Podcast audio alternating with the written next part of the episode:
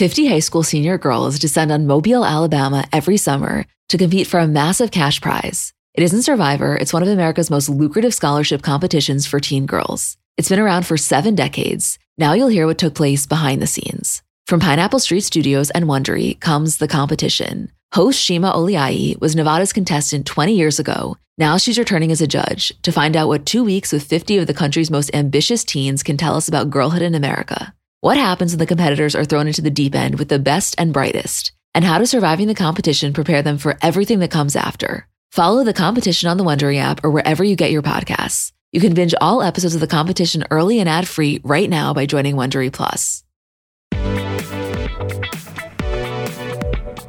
Hi, guys. I'm Emma. And I'm Julie. And welcome back to another episode. Hey, Jewel.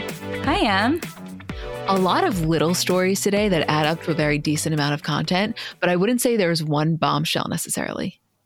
It does feel like a lot though. Like I will say that I felt very seen by all of the TikToks and the tweets about checking in on your pop culture friend because they're going through a lot having to explain everything to everybody. that was us. Julie and I were in Greece last week with Isabel, and we were literally in the middle of a Greek island, like just explaining to random people what's going on with the Don't Worry Darling thing. It was maybe the most classic thing that has ever happened to us. No, ever. I have to say that if we were recording this episode last week, I think the Don't Worry Darling thing would be so much more of a headline. I get that it's kind of a little bit old news, but it would be sacrilegious to not talk about it. I did feel an immense amount of guilt for not being able to do an episode on it last week. But the thing with the Don't Worry Darling stuff is that I feel like it's always relevant. Like no, over the past couple of months, there hasn't been a day that's gone by where I've been like, eh, not thinking about Don't Worry Darling today. Well, let's not forget, it hasn't even come out in theaters yet. Like all of this talk has been before the formal release. So in 11 days, when it premieres on September 23rd, that's going to spark a whole new line of conversation around it. And let's not forget, there is still other press to be done, other premieres that are going to take place. Like, there's this conversation is for sure not done yet. Every single time something comes up again, whether it's a premiere, Harry saying something at a concert, somebody giving an interview, all of this gets dragged back up again. And so, in that 11 days before the release, there's still a lot of things that can happen here. Yeah, I mean, we're not going to do a full extensive breakdown complete with timeline like we normally would, because, like I said, we get that it's a little bit late, so it's kind of old news. But we just have to touch on some of the major things that happened both at the film festival and then some of the online discourse surrounding it. For me personally, Twitter being the background character to all of this made it a million times better, a million times more enjoyable. This was one of my favorite pop culture events of the year, I think.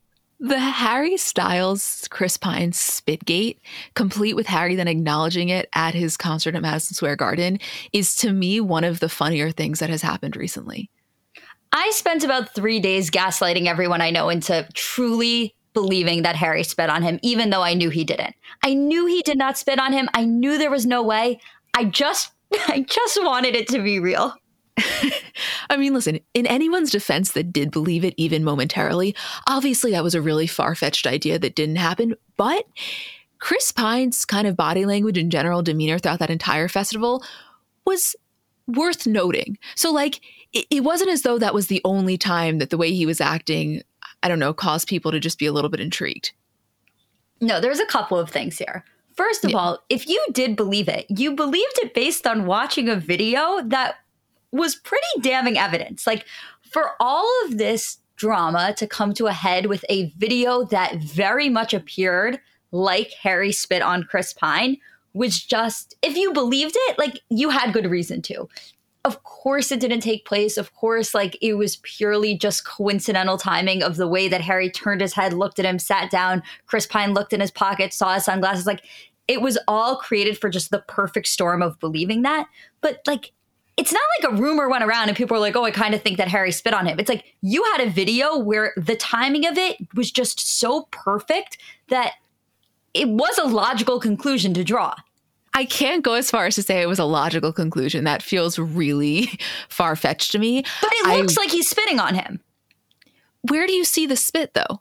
You don't see the spit leave his mouth, but at the exact same time that Harry makes some sort of movement with his mouth and looks at Chris Pine and is leaning to sit down, and Chris Pine looks at exactly where the spit would have landed, which is his sunglasses in his pocket, like it's it's not the craziest thing that that went viral and that was the conclusion drawn. It's like If you Wait. saw the tiniest bit of spit, it would have looked like that. Okay, but here's my thing. Let's say, hypothetically speaking, you saw that video, right? And there was no internet. So only you viewed that video and you realized with your own two eyes, okay, something's a little bit off here. Would you have ever come to the conclusion that he spit on him? Or would you have just said, maybe something's a little bit weird with Chris Pine and Harry Styles because the way that Chris Pine looked when Harry came over to him feels a little bit off? Like, to me, the only reason that the spit conversation even entered is because someone on the internet said it and then everyone else ran with it because it was a seemingly valid explanation for why Chris Pine had that facial shift. Um, no, I don't think that I would have looked at that video and immediately gone, oh my God, did Harry spit on him? But I don't think that when that conclusion was drawn from the video, I don't think it was a situation where the internet just ran with it. I think it was a situation where everyone watched that video and was like, holy shit, did he? you know what's so crazy though, when you really think about it? For the last year or so, all we have been hearing about is the behind the scenes drama between the actors and Olivia and, and what's happening here. So we've had, I mean, specifically for the last few months, some pretty solid evidence that something was going on between minimally Olivia and Florence. And that was really, really highlighted. We knew the whole Shia of it all. Don't you think that if something also had been going on between Harry and Chris, the spit wouldn't have been the first time we heard about it? Well, that was the whole thing for me is that we were so focused on just the three main characters here, the Harry, Olivia, and Florence of it all, that we weren't even thinking about the other actors. And so once Chris Pine got brought into the conversation, not just because of Spitgate, Spitgate was a result of Chris Pine's general attitude towards Harry the entire festival of everything that we were seeing, his facial expressions when Harry was talking during his interviews, the way that they were kind of not really interacting on the red carpet, like it, it definitely came from a place of there's clearly something going on. Like the, the entire Venice Film Festival to me can be summed up in Chris Pine has entered the conversation. Yeah, and then secondary to that, a fascinating analysis in body language because I swear if I had no context, if I hadn't been following this at all, and all I knew is that Harry and Olivia were dating, seeing some of those photos and those videos, you would have said, all right, something's a little bit off here. It seemed very much from both body language, the way everybody was interacting, and our previous knowledge of the situation, it seemed very much, and let me know if you agree, Harry and Olivia versus Chris Pine and Florence, with Gemma and Nick Kroll being the floaters in between, kind of neutral, Nick Kroll being far more actually neutral, and Gemma being a little bit more neutral, but definitely on Florence's side. Yeah, I would definitely agree with that take generally. I mean, to me, my biggest takeaway was that clearly Olivia and Harry sat down before the premiere with their teams and were like, listen, the last thing we're going to do is allow our relationship and any speculation of our relationship to kind of overshadow the film here.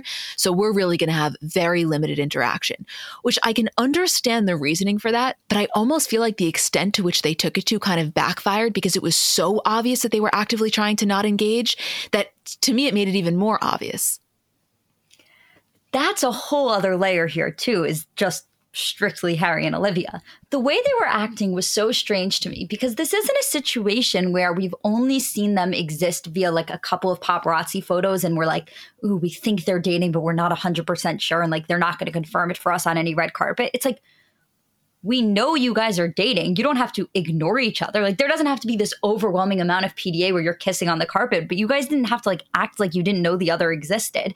Everything about this was just perfect. I couldn't have asked for Venice Film Festival to go down in a better way. It was nonstop entertainment. It was nonstop stories. Every single thing about it was like it never ended. Every single thing sparked a different conversation. And now we're having the conversation of, well, I wonder if Harry and Olivia were just being weird because they don't know how to act in this situation. And all of the press around the movie and the relationship and the drama, like they're just responding to that in a way that was just completely unnatural and uncomfortable. Or is it possible that they broke up? The Venice Film Festival had never really entered my mind until last year when Oscar Isaac and Jessica Chastain walked the red carpet together. And there was that really romantic display when his face went into her underarm and we were all kind of turned on for reasons that we didn't even fully know why. And it was just a lot to process. And then this happened and I completely forgot about that. Like you are right. It was perfect from start to finish. And in terms of where Harry and Olivia potentially stand now, yes, do I think the way that they were acting and kind of being so standoffish to one another was absolutely intentional and not necessarily representative of a breakup totally. I also just don't think it's the craziest thing that the chaos from this entire situation could have really strained the relationship. I just feel like it hasn't done either of them well from a public perception perspective, which isn't the reason to end a relationship, but it has to be really, really strong to have the desire to stay in it amidst all this stuff. I mean, I guess that's my question that I've always wondered is does this relationship necessarily have an expiration date? Like the way we spoke about Kim and Pete was always under the guise of like this is to end soon, but what a crazy run. I don't think that when we've spoken about Harry and Olivia, we've really known enough about what Harry wants out of life and relationships and what his plan is and what Olivia's plan is to know whether or not this relationship has an expiration date. But I guess that's the question that I have now is like, to me, the Don't Worry Darling drama and like more than that, the Harry Stans drama, what the two of them have had to go through is kind of the equivalent of like the media circus that Pete and Kim had had to go through, where it's like, okay, if you can make it through that, like in my mind, you're solid. And we saw that Pete and Kim, they were able to make it through that. It was the next stage that they couldn't really handle. And so I wonder if Harry and Olivia's relationship in the next stage after all of this looks similar to that too, or if this just continues on and it's kind of they go to a quiet existence that they had previous to all of this and they just go back to that. I'm very interested in where this relationship goes now. I can't see it long term. I think initially when they had first started dating, I was really into it because I love the idea of him with an older woman. And I think it just seemed mysteriously sexy to me. And potentially because of everything that's gone down, it's kind of taken that away, which isn't necessarily fair. I'm just being honest. I don't know. I don't think that that it lasts. I'm not saying that it's going to happen right away because I also could see an argument for sticking with it at, at the very least until the movie comes out and a little bit after that because again, they don't want that to overshadow the movie.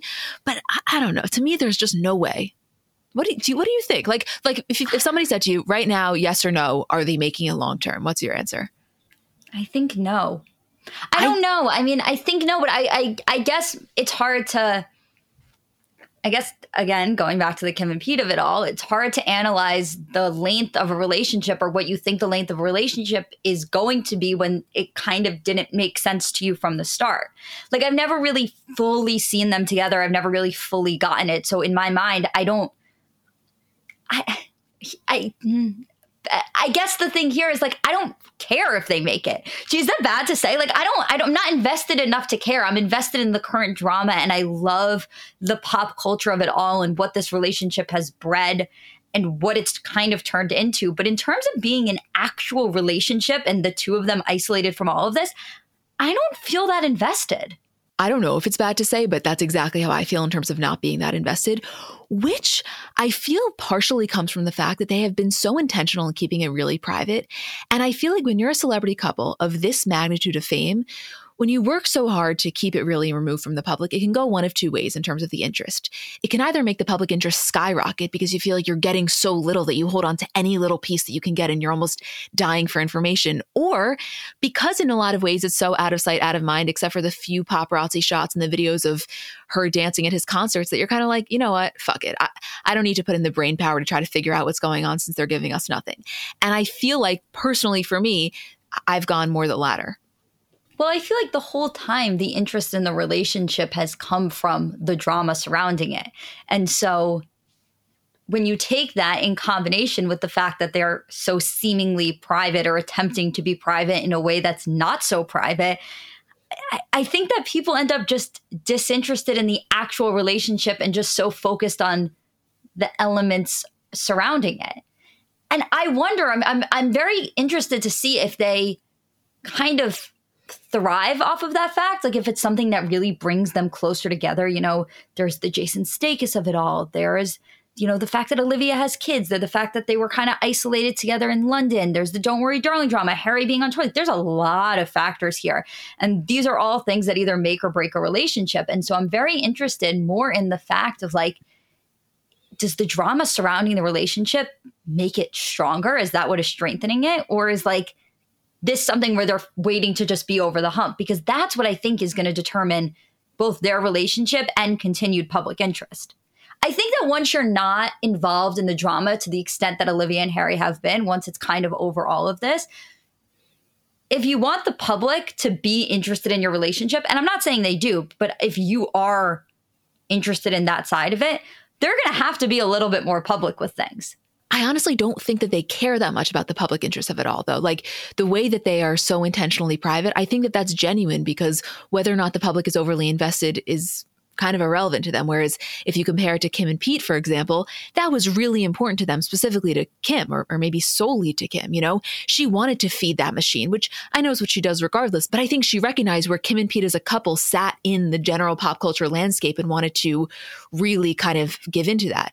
I don't think Harry and Olivia care. I think my initial point about the drama of all of this potentially putting a strain on their relationship, you're right in that kind of also similar to Kim and Pete when we were talking about the Kanye of it all of, wow, this may be so stressful. The flip side is that it could also be very bonding, is that you you two have each other amidst all of this chaos. And so that's another way to look at it, right? Like maybe the extent to which this has all been blown up really has has bonded them in, in almost like a trauma bond kind of way. Right. The bonding aspect of it is kind of what I was saying before. But you know what else we didn't talk about, which I thought was one of the more interesting things in all of this was the glam teams getting involved and the stylists. I swear to you, this was the aspect of the entire film festival that I was perhaps most intrigued by. And this is why we always say if you really, really care about this stuff, like not just peripherally, but you are really invested, you need to be following the glam teams and the stylists because you're going to pick up all this little added context that you wouldn't get from just following the celebrities. So, two things to mention. First, from Florence's side, her glam team posted photos, you know, doing her up, and they were all wearing shirts that said Miss Flo. And then her stylist, Rebecca Corbin Murray, posted a photo of Florence on the red carpet and captioned it Miss Flo. Obviously, a callback to what Olivia referred to her as in the video to Shia. And then Olivia's stylist, Karla Welch, posted a photo of Olivia on her story and she captioned it, There's always more to the story, which I live for that shit. Like, those are the tiny little anecdotes that I just find to be so, for lack of a better word, juicy and salacious. Inject a petty glam team response into my fucking veins. The Karla Welch of it all is very interesting to me because it's like, if there's more to the story, somebody has to say the story. Like, I need a little bit more from everybody involved. Uh, do you think we'll ever get that answer? I don't know, and probably not, but I really, really hope so because to me, it's like I am fully down to have my mind changed. I am so down for my mind to be changed. We just need more information to, for that to be the case because as of right now, in terms of just Olivia versus Florence, it doesn't look so great for Olivia, if I'm going to be totally honest. But like, I'm not above potentially having my mind changed if more details and facts come out that, that, change the story. I'm not in too deep. It's just we haven't really gotten that much convincing evidence that proves otherwise. And also, it's very interesting to me to allow your stylist to post something that says, you know, there's two sides to every story while actively being in interviews and maintaining the fact that nothing's going on. I know. And I have such conflicting thoughts on that element of it because we live for that. Like you said, give me petty glam team all day. But at the same time, you know, I think that it would be really naive to think that a stylist would post something like that in either camp without the approval from the client. And so it feels slightly disingenuous, at least on Olivia's part, to forget about praising Florence, because I do believe that she views Florence as that talented of an actress. But I'm saying, in terms of the complete uh, unwillingness to even acknowledge any of the drama and then allow for something like that, that's where I'm like, hmm. Whereas Florence, in her defense, she just kind of skipped out on the whole thing, but she never denied the drama. I agree. I have no issue with Olivia in interviews praising Florence. I do think that's genuinely how she feels. I think whether they have issues or not, I think she's thrilled to have worked with her and thrilled with the performance that she gave in this movie. I don't think that's the question. But I think to pretend like we're all making this up for the sake of drama and having something to talk about is just absolutely crazy. I know, but at the same time, I don't blame her. Like, let's just read that exact quote that you're talking about. So, this was in the press conference. She was asked about the rumors, and she says, Florence is a force. We're so grateful she's able to make it tonight for the red carpet, despite being in production on Dune. I know as a director how disruptive it is to lose an actor, even for a day. So, I'm very grateful to her and to Dune director Denis for helping us. And we'll get to celebrate her work tonight. I can't say how honored I am to have her as our lead. She's amazing. As for all the endless tabloid gossip and all the noise out there, the internet feeds itself. I don't feel the need to contribute. I think it's sufficiently well nourished. And when I saw that video, I was like, that is a stellar response, 10 out of 10, no notes. Because realistically, what's she supposed to say? Like at the press conference at the Venice Film Festival, she's going to now start talking about the drama? No. I thought that that was a beautiful response. I, I thought that she both praised Florence and also kind of just gracefully removed herself from the discourse. I guess, let's just say she gave Karla permission to post that, then yeah, it's like, wait a damn minute. I don't know. I mean, I, I also, to be totally honest, I don't think Olivia can win at this point. Like, I think the internet has kind of made its mind up. And so I do feel for her in, in that regard because on some level it did overshadow, I think, you know, the work that she put into this into this movie. I don't know. I have a lot of thoughts on it. I just find the whole thing very, very interesting. No, I know. It, I mean, listen, it really is one of my favorite pop culture events that has happened in a while. And I think that the way the internet has responded to it and their understanding of it, it kind of aligns with that as well, in the sense of like, at the end of the day, this is all just petty drama. Like nothing here is that deep. And so to be able to talk about this, analyze every angle of it, get so much from it, and also at the exact same time be able to all understand like this is just entertainment for us. Like, yes, of course, there are real people involved. Of course, this is someone's work and their movies. And like, I understand all of that. But at the end of the day, for us to be discussing this from the angle and the lens that we are, all of us, and the memes and the jokes about it, like, it's all relatively lighthearted in comparison to a lot of other celebrity drama that's taken place. And I just think that the layers of it and the amount that has come from it is just, to me, it's perfect.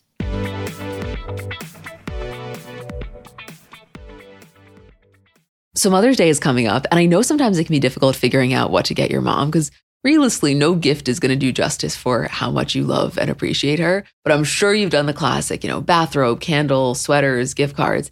If you're looking to mix it up, I want to tell you about Aura Frames. So they were named the best digital photo frame by Wirecutter. And it's just the kind of gift that is guaranteed to bring joy because realistically, there's nothing our parents love more than seeing us. So for them to be able to see more of us, even if you don't live close by, like that is probably the best gift you could give a parent. They're Wi Fi connected. They come with unlimited storage, so you can share as many photos as you want from your phone to your mom's frame. And it's easy to set up. It takes about two minutes to set up a frame using the Aura app. We have one in my kitchen, and every time my dad comes down for breakfast, like it just makes him so happy. There's pictures of me, pictures of me and my parents when I was little, pictures of my grandparents. Like, I think as a parent, you never get sick of that. And it's just the kind of gift I know she will love. Right now, Aura has a great deal for Mother's Day. Listeners can save on the perfect gift by visiting auraframes.com to get $30 off plus free shipping on their best-selling frame. That's A-U-R-A frames.com. Use code CBC at checkout to save. Terms and conditions apply. So the weather is finally getting a little warmer.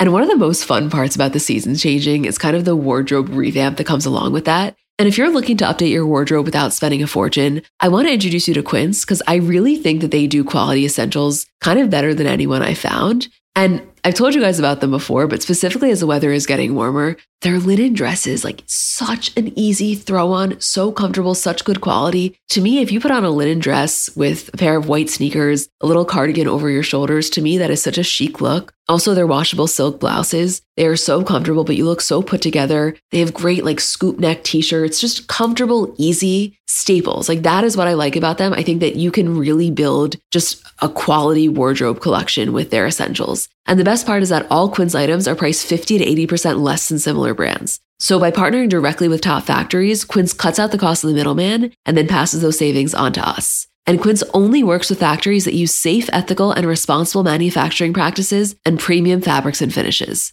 Get warm weather ready with Quince. Go to quince.com slash CBC for free shipping on your order and 365 day returns. That's Q-U-I-N-C-E dot com slash CBC to get free shipping and 365 day returns. Quince.com slash CBC.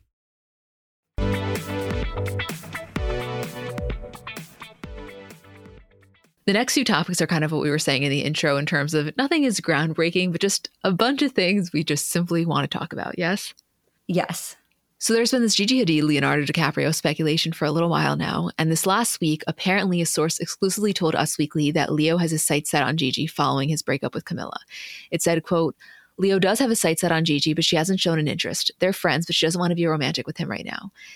And then as kind of a side plot, which is not breaking news, but just to really illustrate how small Hollywood is, Camila, his ex girlfriend, was spotted having dinner with Kendall and Hailey this last week, who obviously are close friends with Gigi. So nothing crazy there. They've all been friends for a while now, but really, Hollywood is just like one tiny little circle. I always say it's high school. The way that I feel about the Leo Gigi thing is like, where there's smoke, there has to be fire. These rumors have been going on for far too long prior to the Leo Camila breakup, where, listen, I won't, I'm not saying I'll be surprised if nothing comes of this. I won't be at all. I could see this being a situation where they never date, where this never becomes public. It's never a relationship. Like I could totally see that being the case. But my thought is there is definitely something going on there. Oh, for sure. There has to be. It's interesting, though, that it's framed, you know, that Gigi just doesn't have interest at the moment, which is funny because I feel like if we were talking about this 10 years ago, obviously not with Gigi, clearly she would have been too young at the time. But I feel like Leonardo DiCaprio 10 years ago, that's just not a story that would circulate. I don't think that you don't have interest in him. Whereas now, not to say he isn't very attractive and he isn't very appealing, but I do think that kind of that esteem has worn off, not in terms of him as an actor, solely in terms of him as a heartthrob. attractive wise, he doesn't do it for me anymore. Did he used to do it for you? Oh yeah, I mean like when we watched we watched Romeo and Juliet in English class in like middle school or high school, I thought I had to excuse myself. Like he totally, totally did it for me. And you're right, 10 years ago wouldn't have been a conversation. Like I I think that at that time he did. But in the past couple of years, I've you know, anytime I've seen him at an award show where he's presented, I've never felt that like overwhelming draw to him. Yeah, I mean, he does it for me, but not in the way that he used to. And I think, honestly, a decent amount of that comes from like the media stories that have circulated, whether it's true or false. It kind of has just, I don't know, put a little a little dimmer on what I previously viewed as untouchable.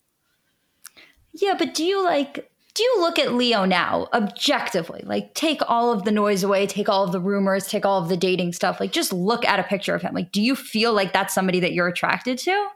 At an award show, yes. Not right.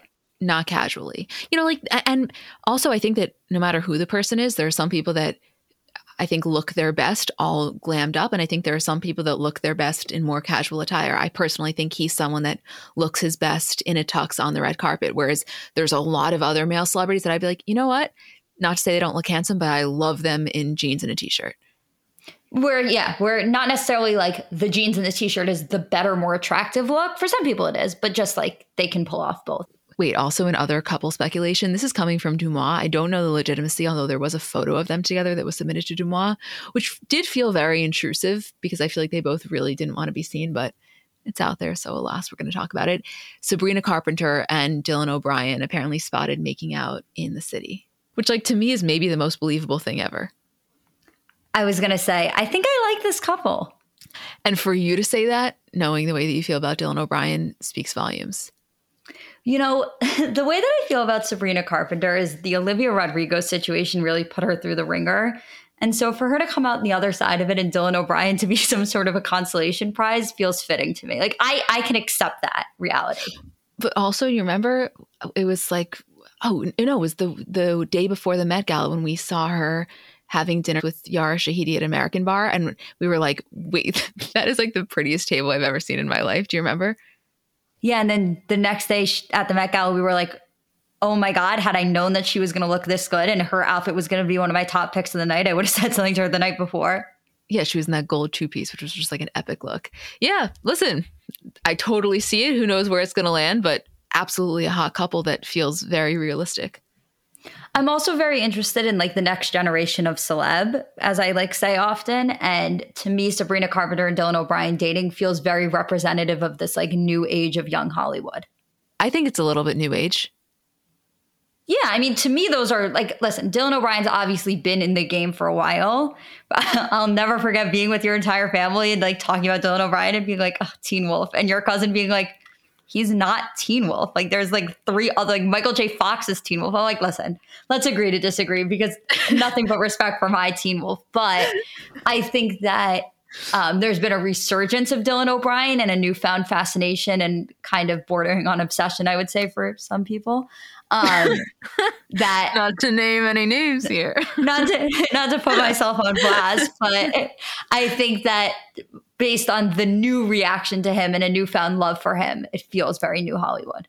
Yeah, I mean, I'm into it. We'll see how it goes. Uh, the other thing that we just have to talk about again, it's like not a story, and it's so annoying to talk about it and not have a visual element. Although I have to believe if you're listening to this, you've seen the paparazzi photos, and if not, we'll put the link in the description. Beyonce had a disco themed belated 41st birthday party. It was hosted by her and Jay Z at a mansion in Bel Air. And I mean, star studded guest list, just to name a few Drake, Lizzo, Adele, Rich Paul, Jaden Smith, Bella, Kris Jenner. Kim, Tristan, unfortunately, Khloe, Lala, MGK, Megan Fox, Lily Rose Depp, Offset, Vanessa Bryant, Kelly Rowland, Zendaya, Michael B. Jordan, Gab Union, Ciara, Storm Reid, Anderson .Paak, and so many more. I mean, that is the paparazzi content I live for. And everybody walking out of this party just looking absolutely disheveled told me everything I needed to know about the night. Wait, did you see? This is like so niche. I don't know if you saw this. So there was this photo of Khloé walking out with this guy, and everyone's like, who is the mystery man Khloé Kardashian spotted with? And I saw all this stuff on TikTok of, of people thinking it was Todd Cranes. And I'm like, okay, it's embarrassing to admit this, but obviously I know that it's Andrew who works with Mindy Weiss. That's so funny. I actually couldn't tell who it was. The one that he's like grabbing her boob.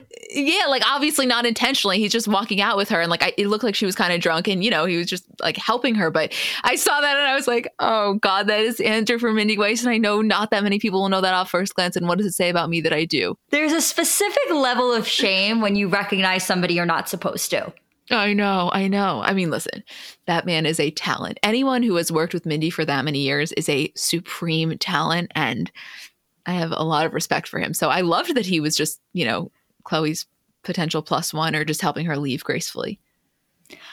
The thing that I have to say about this party is that we've definitely seen star studded Beyonce events before. This is not the first. I, and I don't know, I could be wrong here. I feel like I was surprised by this magnitude of celebrity. Like this, it didn't feel like the normal guest list for a Beyonce party. I didn't expect MGK and Megan Fox to be there. I was honestly a little surprised to see Kim and Khloé there. Like it really felt like it spanned the Hollywood spectrum. Like everyone who was everyone was there. And I don't know if I'm used to that with Beyonce. It usually seems like a very selective crowd when she does events. Yeah. Yeah, but when you look at this, this is pretty selective. Like everyone here is really famous. Of course, but not about fame. I mean more about her circle. Like this is not only her circle. I don't like have Beyonce and MGK ever spoken prior to this night. Like Tristan was there. Like it feels like a much wider cast net than I would have expected. It still is obviously exclusive. This was like clearly the event of Hollywood. Like this is anybody who's anybody is there. I just feel like when it comes to Beyonce, I'll tell you what it is. Okay.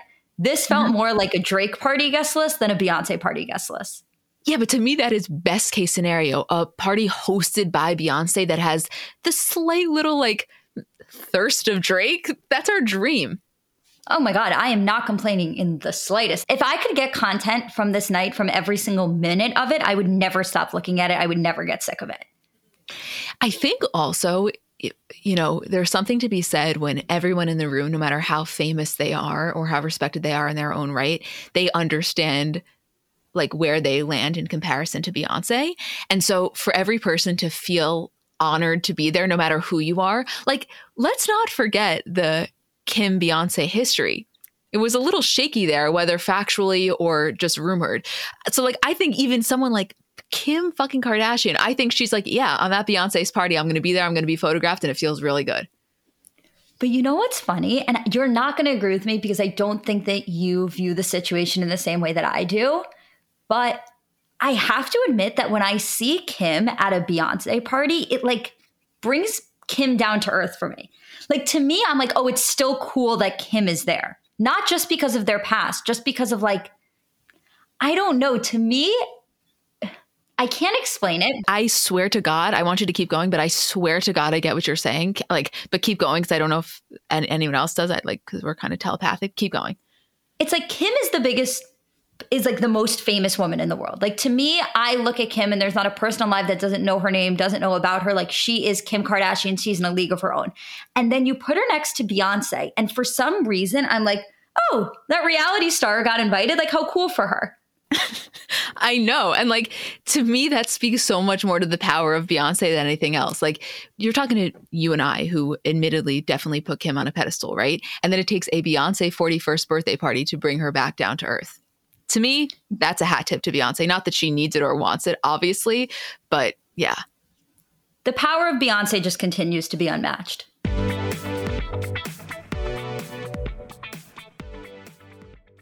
So I'm a big fan of transparency across all aspects of life. Like, generally speaking, there's pretty much nothing I wouldn't rather be told straight up. But specifically, when I'm buying something or paying for a service, I just want to know what I'm getting myself into. And oftentimes there can be so much nonsense or so much yada yada. For example, sneaky terms hidden in the fine print of contracts, or bills that randomly go up without properly alerting you, or budget airlines with cheap fares but then exorbitant fees to make up for it elsewhere. And we just should not need to be dealing with this type of yada yada in our lives. And yes, you could read every single word of every single contract, and that's one way of avoiding it. Or you can go with a trusted brand like Metro by T Mobile that helps you to get ahead and not pull you back. That's right. You don't take yada yada from life, so don't take yada yada from your wireless provider. Metro by T Mobile has no contracts, no credit checks, no surprises, and nada yada yada which honestly gives so much peace of mind. Like, you shouldn't have to compromise for an okay option with sacrifices when you really deserve that full transparency. Stop by one of over 6,000 Metro stores nationwide.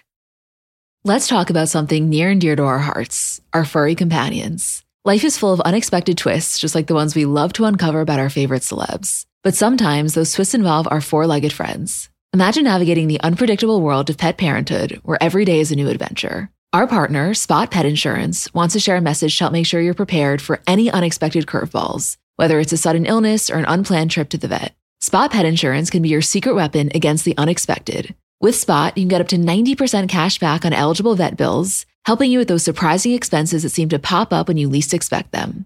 But wait, there's more. Spot Pet Insurance plans go beyond just offering coverage for accidents and illnesses. You can enhance your plan with their preventive care benefit ensuring that routine wellness, vaccines, and more can be covered too. Head over to spotpet.com today to get a quote instantly. Trust us, it's the easiest thing you'll do to help secure the well being of your dog or cat. Visit www.spotpet.com today. Paid ad from Spot Pet Insurance. Waiting periods, annual deductible, coinsurance, benefit limits, and exclusions may apply. For all terms, visit spotpetins.com slash sample hyphen policy. Insurance plans are underwritten by either Independence American Insurance Company or United States Fire Insurance Company and produced by Spot Pet Insurance Services, LLC.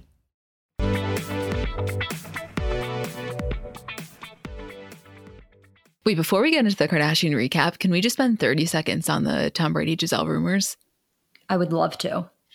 I mean, we don't really know what's going on, but there's basically for the last few weeks been rumors that their marriage is suffering due to Tom's decision not to retire, and that there have been reports that they apparently are living apart. And then for the Bucs season opener, Gisele, you know, posted on Twitter in support, but she wasn't actually at the game. So I don't really know. Like, I truly have no gut feeling on this, other than I'd be lying to you if I said that I ever anticipated this. Like, they were one of the Hollywood couples that just felt like if something was going to rock them, we were never going to find out about it. That was the impression that I got too. I was actually surprised to hear about this. Um, but I'm not surprised that the decision to not retire is causing issues in their marriage. That doesn't surprise me at all. And it doesn't surprise me the decision to unretire. Like none of this is shocking to me. It's surprising to me that um, we're getting any sort of insight to this at all. But her not going to his first game is as telling of a thing as any. Right. Like, not to fall into the trap of taking something that feels kind of trivial and associating it with signaling something bigger. But I just feel like, you know, she's been known to be so, so overly supportive in person at his games that when there's smoke, maybe there's fire. I don't know. I'd be really, really surprised if this ends in divorce. I really would be. But uh, exactly, I'm not necessarily shocked that it's potentially happening. I'm shocked that we're finding out about it, which I think is an important distinction. I don't think it ends in divorce either. I think they work this out, but the separation is fascinating. I'm very interested in if they're actually living apart. I mean, here's my thing though. I mean, let's just go with the report that it has to do with, you know, her frustration of him not retiring since that was originally the plan. To me, that makes a lot of sense. Like, if I'm her, I am so looking forward to his retirement because not to say he wasn't a really attentive husband and father, but think about how much time football occupied. I mean, not just in season, but also off season. It's it's a full time commitment. In a lot of ways, I'm sure that she would say he's not only married to her, he's also married to the sport, which of course is a great thing. I mean, it's brought them so much money in addition to her own money and so much success and, and so much esteem. I mean, the, the list goes on. I just think she probably got really, really excited for his retirement and for them to have so much more time and, you know, no longer this busy schedule that, yeah, she was probably like not thrilled about it can't you see the conversation between them? Like, can't you see it exactly scripted like it's a CW show, like very One Tree Hill? Like her saying, him saying to her, like, you're the love of my life. And her going, no, football is the love of your life. Yeah, that's exactly what I'm envisioning. Wait, so Kardashian recap wise, a lot going on, a lot going on. First of all, Kim and this private equity firm. So she is teaming up with Jay Sammons, who ran consumer investing at Carlyle, to launch SKKY Partners, spelled with two Ks. And it will, quote, make investments in sectors including consumer products, hospitality, luxury, digital commerce, and media, as well as consumer media and entertainment businesses. Just as a side note, Carlyle, which was the group that Jay Sammons, her partner in this, ran consumer investing at, it had invested $500 million in Beats in 2013, and then Apple acquired Beats for 3 billion in 2014. So I just think that's relevant information given Kim's most recent collaboration. To me, this is like huge. Like I'm actually almost embarrassed that we didn't see this specifically coming. I know we've always known that she had a lot going on behind the scenes, and clearly there was so much more to the way she was making money than just these really front facing brands and brand deals. But uh, like, of course she was going to do this. Do you know the money she is about to make, Julie? It's like, it almost feels like insider trading to have a person controlling a private equity firm that also simultaneously is maybe the person that influences culture more than anyone else in the world. It's like she can invest in a brand and then she can single handedly make that brand successful and famous. It's like, it's a system hack. It's a system hack completely. And it's the smartest possible move for her to be involved in. Like, I, as soon as this was announced, it completely clicked. You're right. I, can't say I necessarily saw this coming because I don't think that I I don't think my brain works in that way where I would have jumped to private equity necessarily. But as soon as she announced it, I was like, oh my God, this is such a no brainer. This is such a smart move for her.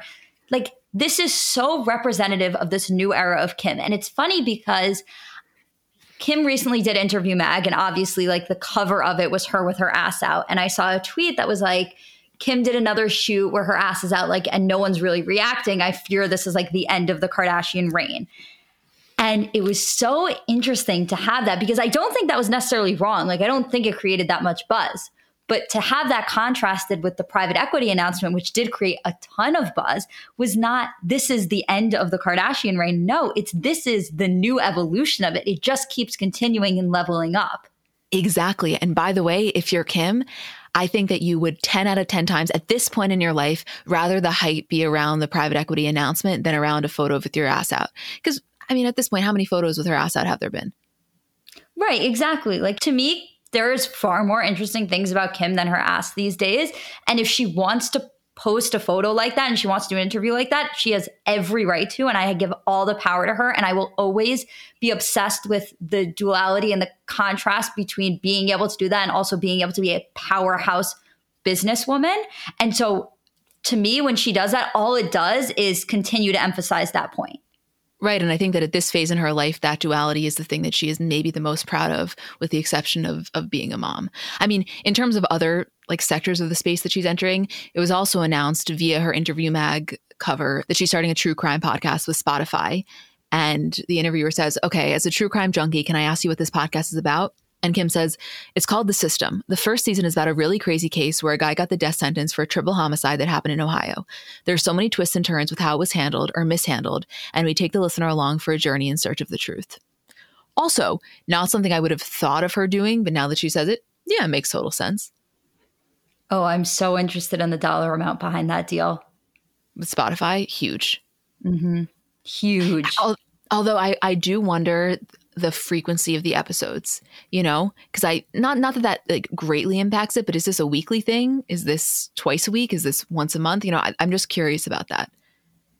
Um my guess is that it's just a limited series that will probably be released once a week but they're all already pre-recorded. Like she probably did it in one shot. Like she's not sitting down every week to record a new episode. Yeah, well, listen, if there's one thing about Kim, it's efficiency. Yeah. I mean, and you can't be Kim and live any other way.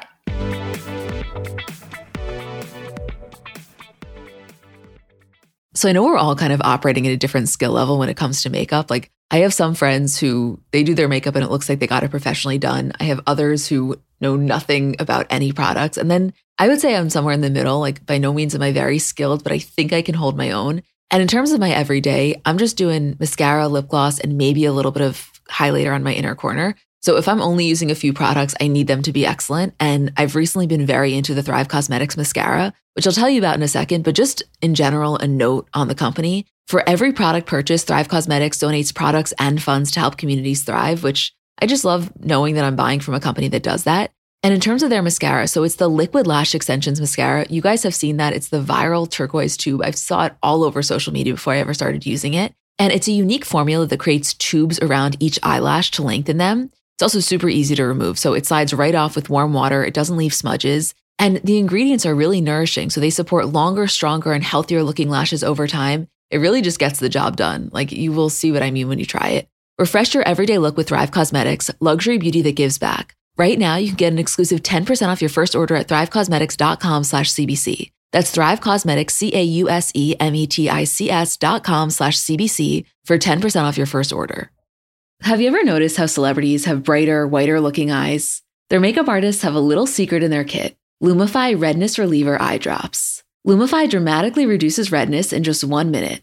It literally happens right before your eyes to help them look brighter, whiter, and more awake for up to eight hours. No wonder it's so loved by influencers, celebrities, and makeup artists, and has over 6,000 five star reviews on Amazon. Lumify is also the number one eye doctor recommended redness reliever eye drop, and it's FDA approved. No bleach, no dyes. Plus, it's made by the eye care experts at Bausch & Lomb. So whether you're on set, on a date, or running on just a few hours of sleep, you can have eyes that look brighter and whiter with Lumify eye drops. When you try it, you'll see that it's what your eyes have been looking for. Check out lumifyeyes.com to learn more.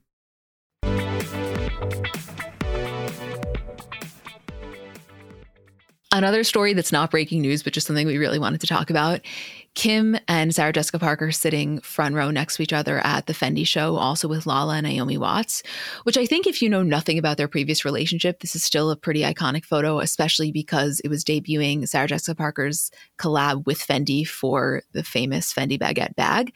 But if you know about it, like Kim has repeatedly said that SJP is the nicest celebrity she's ever met. And when and just like that premiered, she was so supportive on social, supporting the show, supporting Sarah Jessica. So it's like one of those moments where I actually think this was cooler for Kim than it was for SJP. Oh, definitely cooler for Kim. Any front row Kim SJP New York Fashion Week, like the real big celebrities being there, like that is an iconic moment and that is an iconic photo.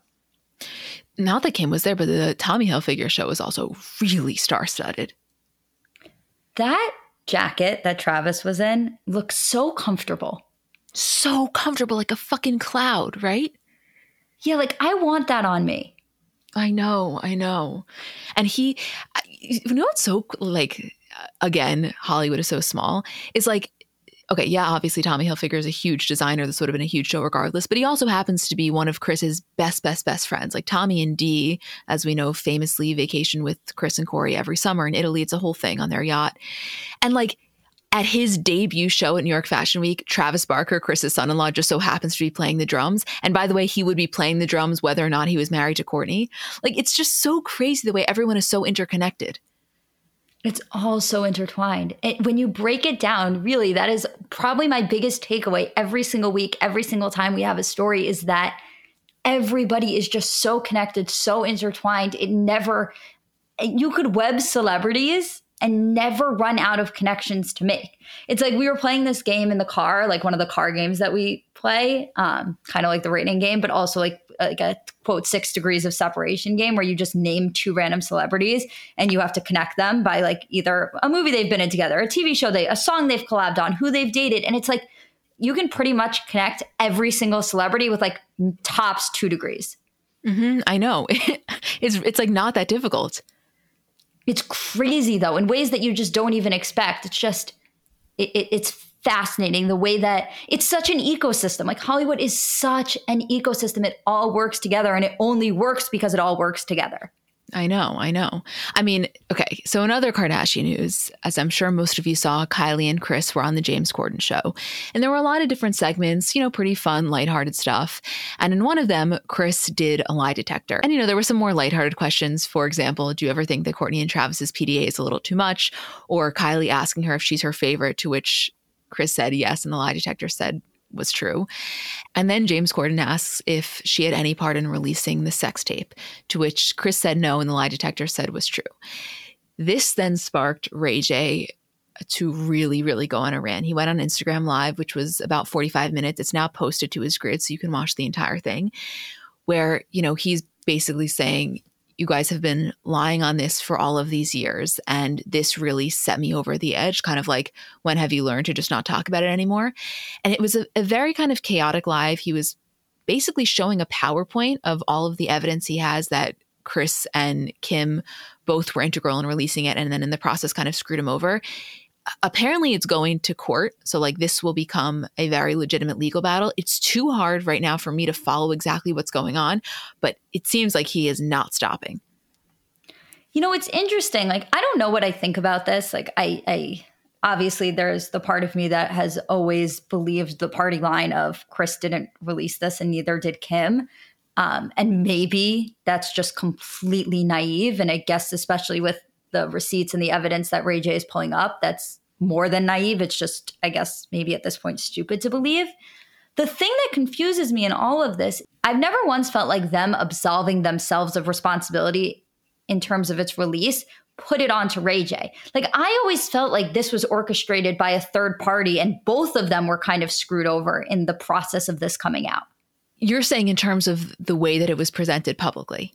Yeah, like I feel like Ray J is reacting to the fact that, well, if they're saying they didn't release it, everyone thinks he released it. And I never ever felt that way. I never felt like Ray J had anything to do with it. I never felt like Kim and Kris did. I always felt like this was some sort of a hack or some sort of, I, I don't know what I thought. Like, I, I, again, super naive probably. But I never felt like the lack of their responsibility meant that it was Ray J that did it. Okay, so here's my reaction to that same, honestly. But then on the most recent season of Kardashians, the scene with the Roblox, she was calling out Ray J's manager, which obviously has the Ray J Association. And then when Kanye brought the computer with the hard drive and everything, it was from Ray J, which actually ultimately ended up painting Ray J in a pretty positive light because it showed that he, quote, did the right thing, right? But eh, right. yeah, I, maybe that is, I don't know. I, I think it's a combination of his view in the way that they have portrayed him, whether or not the public feels that they have, and then also what he feels he was due and never received, which are two completely different things. And honestly, one has nothing really to do with the other because he could be perceived beautifully and then also feel like he was really screwed over by like financially. So I, I don't know. The way that I've always felt about this, honestly, anytime it's kind of come up, is that like, yeah, maybe something here and then it has died down and it's never really I don't know, taken on the fire. And uh, maybe it still won't, but what he was alleging in this video felt like the pressure was on and he is fully taking this to court. And whatever the outcome is, is the outcome. But I mean, how much of that can be kept private once it actually goes to court? I don't know. Well, and then that's my question to Kim and Kris specifically, where it's like, if you know that this party has all of this evidence against you under something that you've been trying to hide for years and years and years and have continued to say that you had zero part in, why keep bringing this up? Like, no one's forcing you to continuously talk about the sex tape. And I don't mean it from an angle of like, well, you shouldn't keep bringing up this thing that happened that like Kim did. Like, I, I if they want to talk about Kim's role in this and the way that it affected their fame, like that's one thing. But to continue to bring it up when it's kind of a risky move to do, knowing that somebody else has a lot of dirt on your involvement in releasing it, if it is true, seems crazy to me. Like it could have just been left out of a plot point of the show. It could have not been brought up in this James Corden interview. Like to me, I, if I'm Kris and Kim and I know that there's evidence against us, I'm like, let's just never bring this up again. Let's do every single thing in our power to completely forget that this exists because as the public, we do continually forget it exists. It's them that kind of reminds us about it. Right, but the the counter argument to that is if there really is no legitimacy to what Ray J's saying, then why would they feel the need to not bring it up? Why not freely talk about it in a kind of funny, lighthearted way on James Corden that's going to ultimately go viral if they really feel that they have absolutely nothing to hide? Which I think in some way kind of almost cuts at Ray J's argument, which I guess then the counter argument to that is like, well, no, they've just felt like they're in the clear after it's been going on for this long. I don't really know. There's absolutely an argument to be made on both sides. I just think like at the current moment we don't have enough information to decide. And yeah, that's a story that we've been told and believed for all of these years, which I know a large majority of people will think that that's like super super naive and and always felt from day one that Kris was integral in orchestrating it you know like like almost think that it it's more than naive it's like straight up just unintelligent to believe that that's the case which if the truth comes out and that's what it is, I'd be the first one to say we we were led astray and we were wrong. It's just that that has been the narrative told to us for so so so long and you would think that if that really wasn't the case after all of these years it would have come out and it just hasn't. So I don't like we'll just have to see. That's really all that's that's there to say.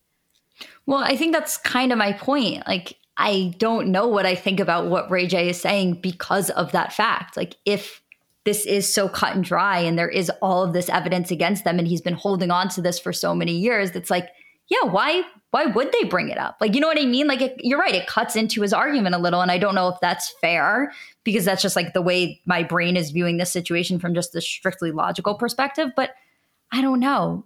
We'll see how this plays out as, as with anything else. Of course. Is there anything else you want to mention about anything? Yeah maybe scott's insta story of kimberly stewart Oh yeah, him on the plane with Kimberly Stewart and her brother in the photo with the caption "Hope you liked the show." you can't really see her face. Like, can we consider that a hard launch still? It's like a, it's like a, in the words of Brody Jenner, it's like a half chub launch. you know. I was gonna say, like, place me on the Mohs scale of where this falls in terms of yeah. hard to soft launch. Yeah, yeah, yeah. No, I wouldn't say it's fully hard, but it's certainly not entirely soft. But it's also like, why is her brother there? Like, I know they're friends, but why is her why is her brother in the photo for a potential hard slash soft launch? I for the joke of the Insta caption. If there's one thing that Scott's gonna do, it's do it for the joke. I know, but he's also gonna do it in a way that like just crosses the line, teeters on That's the line. That's my favorite say. thing about him. Also, Kourtney launching Lemme, which is a line of vitamins and supplements. So that feels pretty on brand. Is this her like thing? Do you think? Like, is this the thing that does really well for Kourtney? Like, is this her Skims or Good American? Yeah, like her version of that. Yeah. Um, it could totally could be. I mean, it's the one the thing she is going for her from the jump is that it's like very on brand. Not one person saw that and was like, "Hmm, that doesn't really make sense." Like it it makes a hell of a lot of sense. I can't speak to the quality of the products, but I can speak to how much sense it makes. Yeah, totally. I'm interested yeah. to see the reviews on this and how it does.